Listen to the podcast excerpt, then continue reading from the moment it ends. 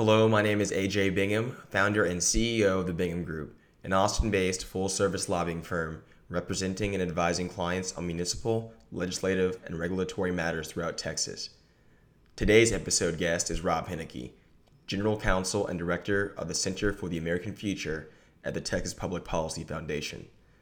This discussion was recorded on April 25th, 2018, with topics including the sharing economy, local control, and state preemption. You know, Rob, let's jump right into it. The, a lot of things the foundation is working on, and that's Texas Public Policy Foundation, um, and that you've been the headlines for uh, these last few weeks has been around broadly around the sharing economy.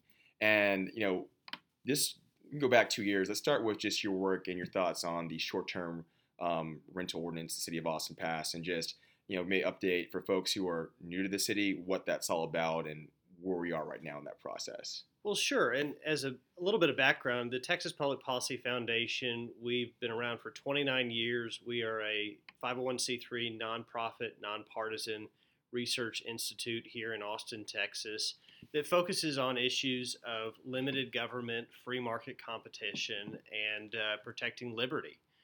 And you've really seen an attack on that in the past couple of years as government has felt this need, this urge to regulate uh, activities that have been around for a long time just when they happen to become related to the internet mm-hmm. or mm-hmm. suddenly exchange involves some kind of exchange of money. Mm-hmm. And you reference one of the early fights that we became involved with here at the foundation, which two years ago was in suing the city of Austin when the city adopted this ordinance regulating short term rentals that really went way out of bounds in infringing on the constitutional rights of guests, people that stay at short term rentals, and uh, infringing on the economic, economic liberty of owners of short term rentals.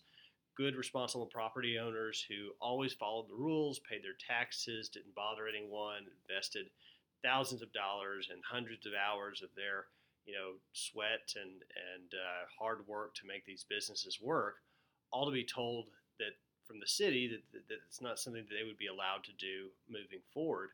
And it's remarkable because look, vacation rentals aren't new.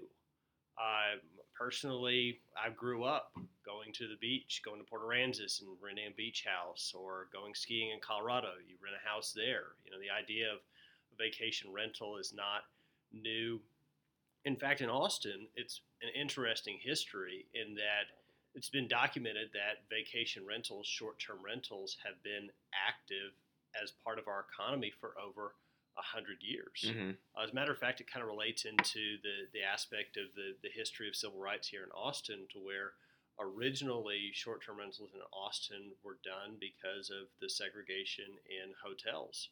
And that was a way that, that minorities that were excluded from hotels were able to find uh, a place to stay when they would come to Austin for business or whatnot. And for a long number of years, Austin publicly promoted and encouraged the use of short term rentals and published that in, in tourism books, uh, incentivizing people to come enjoy Austin, you know, feel the authentic part, of Austin. And then you have this complete 180 turn with this short term rental ordinance uh, seeking to outlaw categories of short term rentals, seeking to restrict the number of people that can be outside of the short term rental at any time for any reason.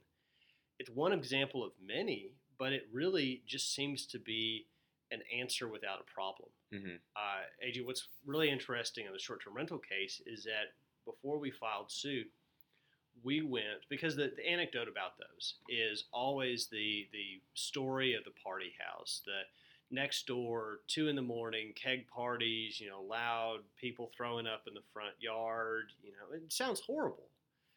And we wanted to reach, research that to see what was really the facts in austin. And we found two things. One we went and we did an open records request with the city for every single complaint of any kind made in the previous three years against any short term rental within the entire city of Austin. Not something that was prosecuted, not where there was a conviction, just any complaint that was made. Mm. And we looked and we crunched that data. And we found that for the entire city of Austin, for a three year period, there were a total of 31 noise complaints against short term rental properties. That's it. Yeah.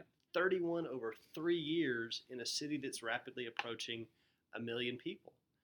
And so we also looked at it, and yeah, there have been a few problem properties. But really, what we uncovered in our research was that number one, the existing public disturbance ordinances already address the problems that might arise. You've got noise ordinances, you've got trash ordinances, you've got you know ordinances that prohibit disturbing the peace from whatnot. But the problem was not that short-term rentals existed. The problem was if there was a property that was causing a disturbance, long-term rental, college house, short-term rental, whatever. Problem was if you called 311 or 911, the City of Austin would not respond to those complaints. Mm, so enforcement.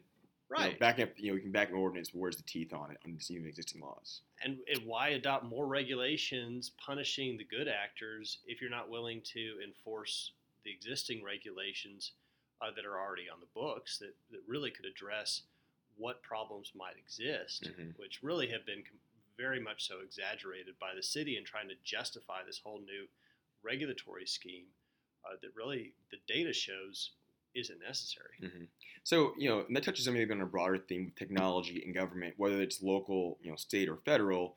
Um, I think we both know, you know, government sometimes can be, can be slow to adapt to just the rapid pace of technology. I think more so in this last, you know, several decades, right? Just the way more so just, you know, the, I guess the sharing economy is an example, but you look at social media, right, and the recent issues with Facebook had.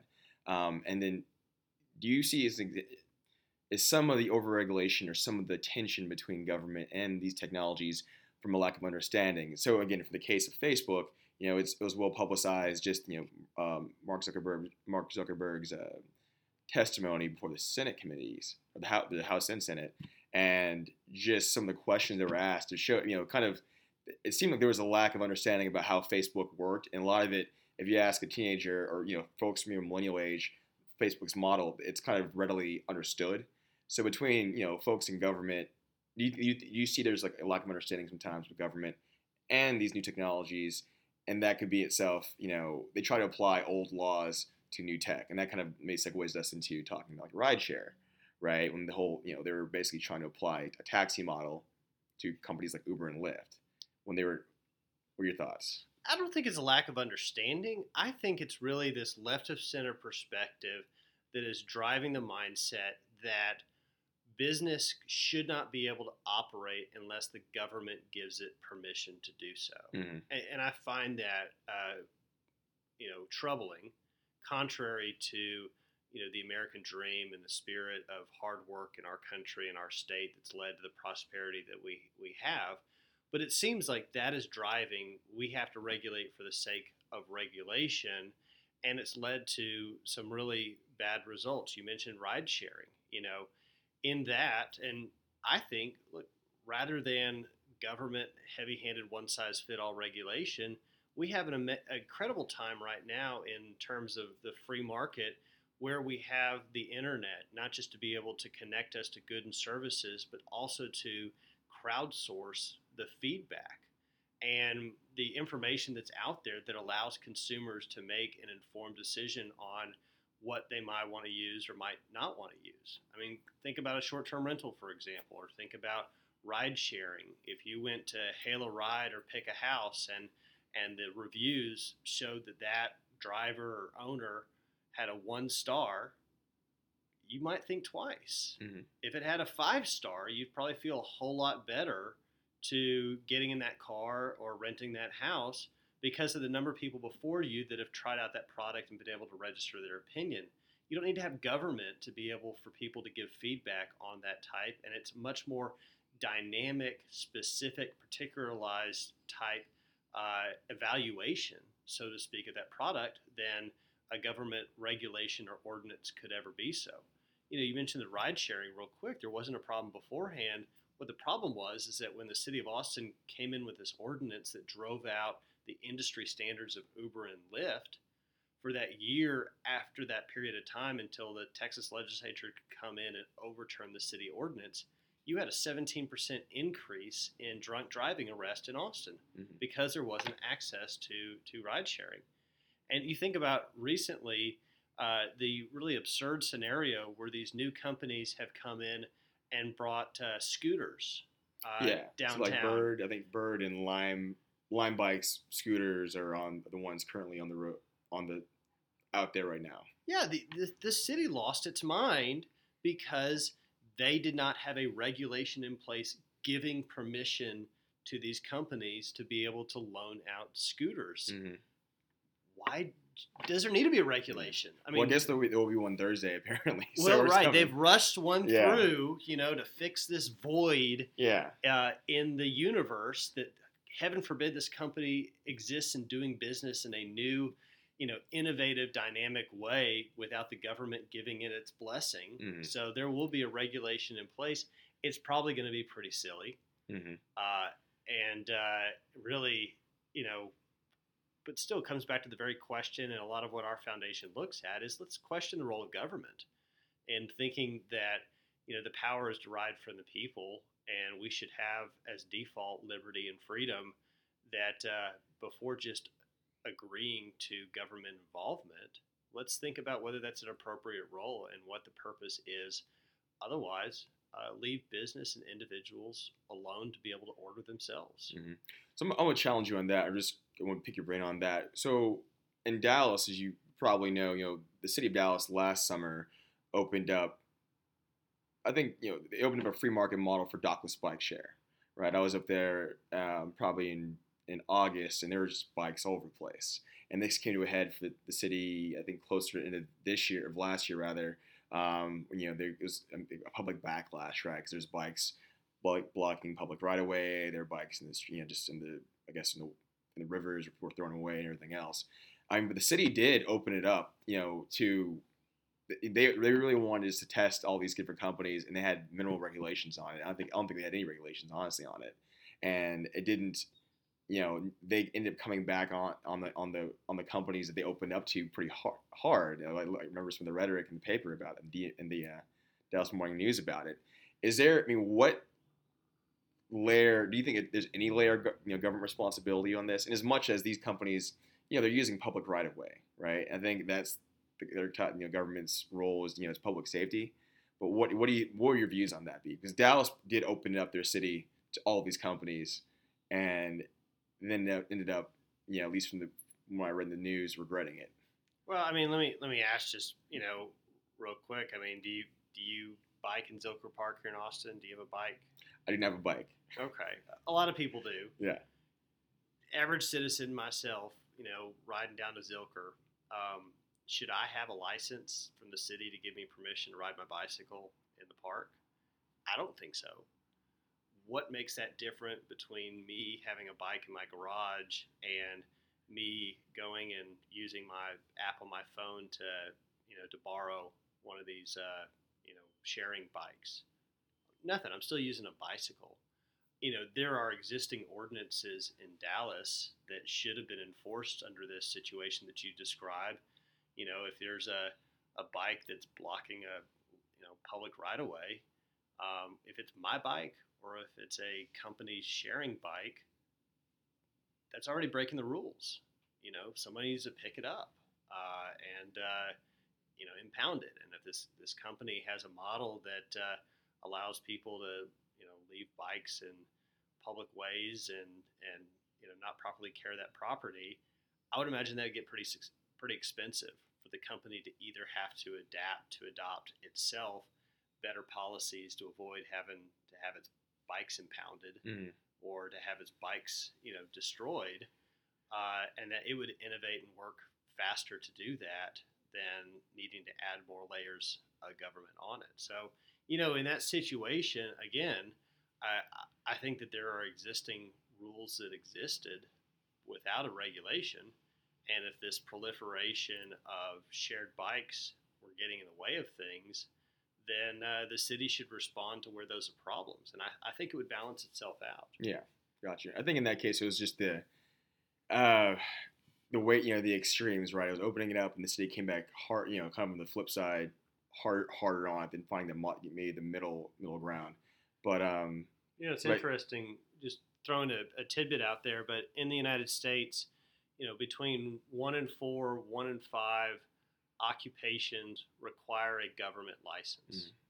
And it, it's really providing a limitation on economic freedom, on ways that people can innovate, have their own business, have their own way of providing for themselves and their family if you have to go to the government for permission, if you have to get a bunch of red tape and, and go through a bunch of hoops and meet a lot of requirements. You know, I, I think here in Austin, uh, you see driving around downtown the Segway tours and uh, five, six, whatever, ten people on Segways getting a tour of downtown. I don't have any idea if they're licensed by the city of Austin. I don't think they need to be. I mean, I could come up with probably some hypothetical horror stories uh, that probably won't really ever happen. But uh, you know, in that situation, somebody had an idea for a business. They put together some capital, bought some segways, and they make some money by driving people around seeing our town. I think it's great. I think they should be able to do that without the government giving them permission because at the end of the day, that really doesn't provide a public health or safety problem.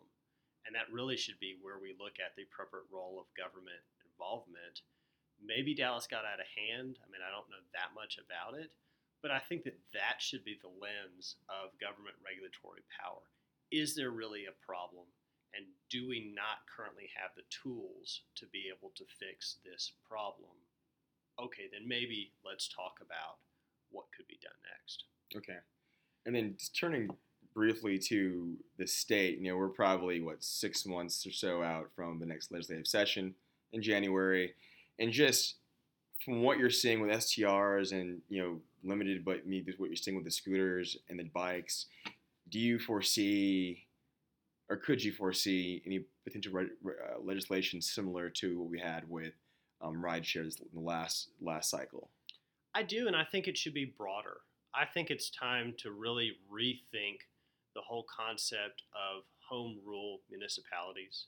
I mean, originally, when Texas was set up as a state and cities were created as political subdivisions of the state, they were given basically the broad powers to adopt ordinances or regulations in any kind of way that the state of Texas could pass a law.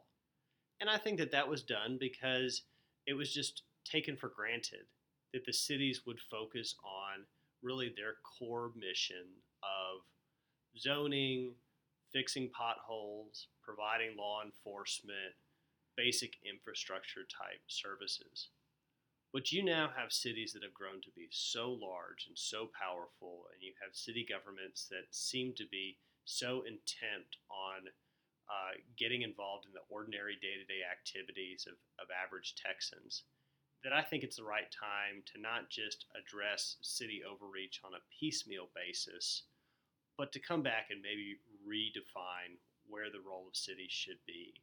And maybe have some broad preemption statutes that would just carve out certain areas that cities should just not be able to regulate. Mhm. I think business and economics is one of those areas. You know, look, unless there is a specific health or safety problem, maybe cities shouldn't have the power to regulate business.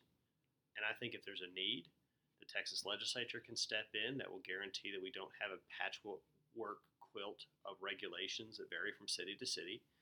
Uh, but uh, it would largely stop this constant battle with the cities that seem to be just intent on grabbing more power for the sake of power. Mhm. And we'll leave it there. But Rob, thank you for your time. It's been great, and uh, as Great always, you know, you know, look for you in the paper. Yeah, you bet. All right.